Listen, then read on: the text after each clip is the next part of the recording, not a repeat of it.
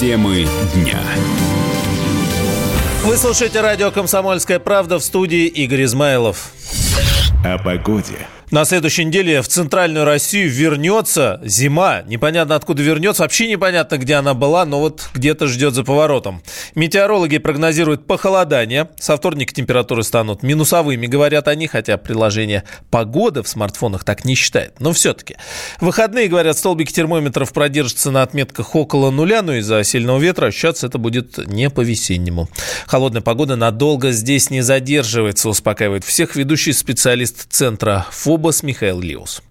Изменения в погоде жители столичного региона начнут ощущать уже сегодня ближе к вечеру. Атмосферный фронт, связанный с активным циклоном, выходящим на север Скандинавии, будет закрывать небо плотными облаками, усилит ветер, но пока в столице тепло. Плюс 4, плюс 6 градусов ожидается сегодня днем. Испортится погода в ночь на воскресенье. В праздничный день столичный регион окажется под влиянием активного циклона. Будет облачно, ночью пройдет снег и мокрый снег, местами возможно возможно гололедица, температура опустится до нулевой отметки. Днем же временами осадки в виде мокрого снега и дождя. В воскресенье днем в столице не выше плюс 2, плюс 4 градусов. В понедельник циклон отправится на восток. По-прежнему будут идти осадки, но на этот раз уже небольшие. Ночью в виде небольшого снега, днем в виде мокрого снега и дождя. В ночные часы вернется гололедица. В столице 0 минус 2. Днем по-прежнему около плюс 2, плюс 4 градусов. Окончательно улучшится погода во вторник. Будет преимущественно солнечно, обойдется без осадков. Ночью э,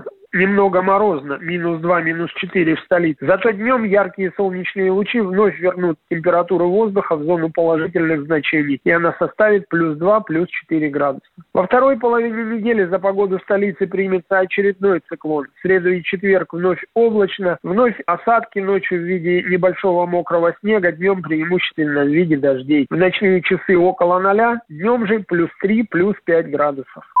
Ну а ранее в гидромедцентре говорили, что в первый месяц весны, то есть в марте, будет температура около или даже выше нормы, но, к сожалению, не исключены легкие морозы и даже снег. Хроники коронавируса. Такие дела. Новым коронавирусом, оказывается, можно заразиться повторно. Это исследование, которое, к которому пришли, короче говоря, к этому выводу пришли медики из Китая. Вот они же долго и много с этим работают. Издание People's Daily говорит, что мужчина в Китае был выписан из больницы еще в начале января, находился на домашнем карантине и вообще никуда не ходил. Через 10 дней ему провели повторный тест, и тут результат оказался положительным. Пациенты и его близких сразу срочно госпитализировали, дом продезинфицировали. Но тем временем число зараженных коронавирусом за пределами Китая уже более 1200 человек. В США инфицированных 35, в Италии всего за сутки их стало больше, с 3 до 17 в несколько раз прям. Южная Корея лидер по числу заражений, инфицированных там 346 человек. В самом же Китае в целом по стране заразившихся 76 с лишним тысяч, а скончались 2000 345 граждан. Но, правда, и выздоровевших все-таки больше, чем было накануне.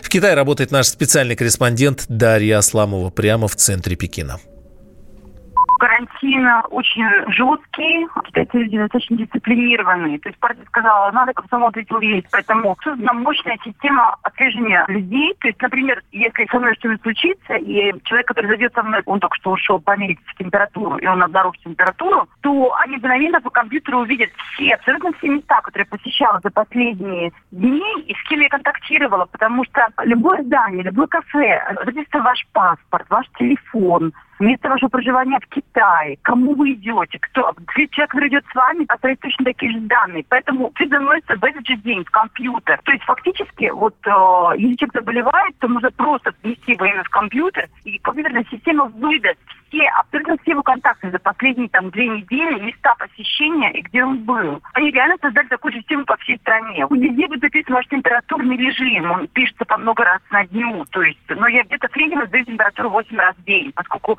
не знаю почему, но мне разрешено передвигаться.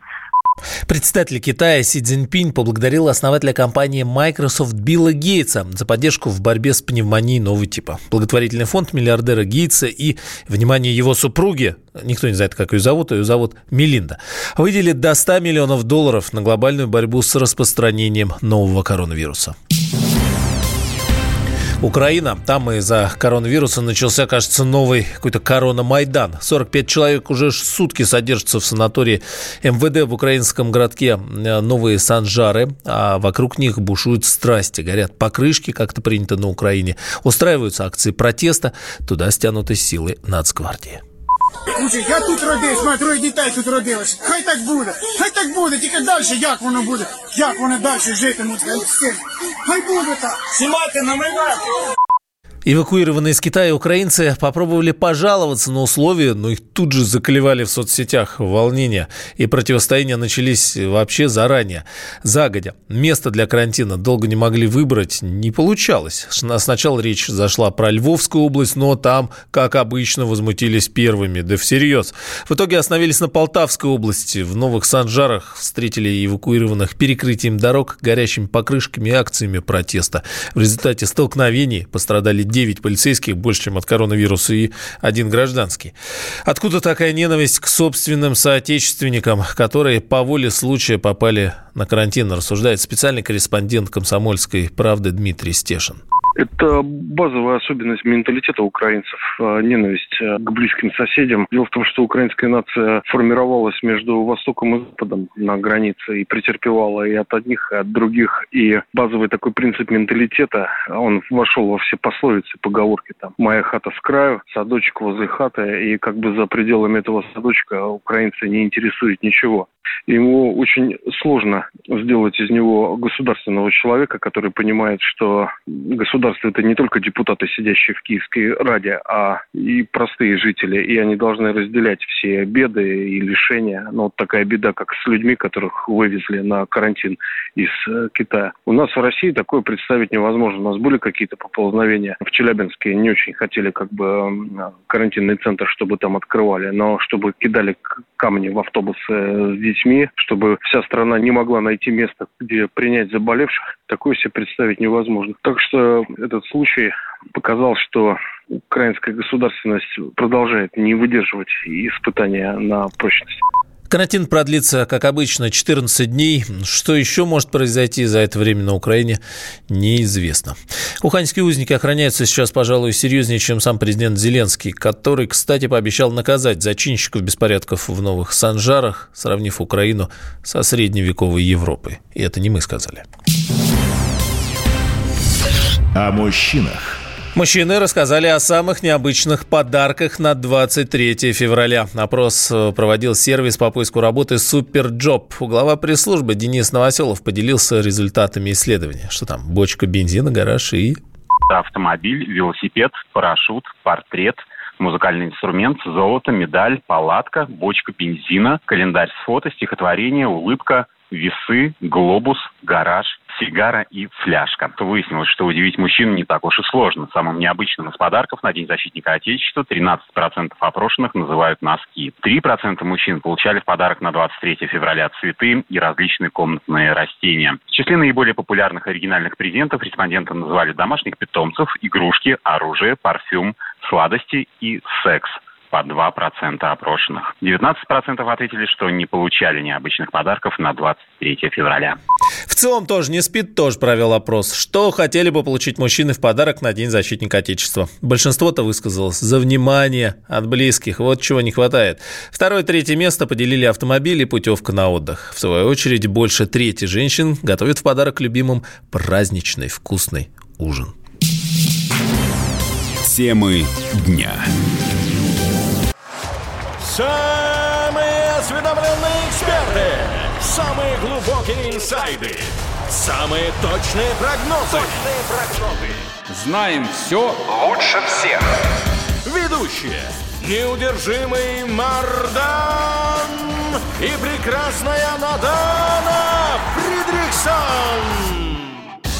Первая радиогостинная «Вечерний диван» на радио «Комсомольская правда». Два часа горячего эфира ежедневно по будням в 6 вечера по Москве.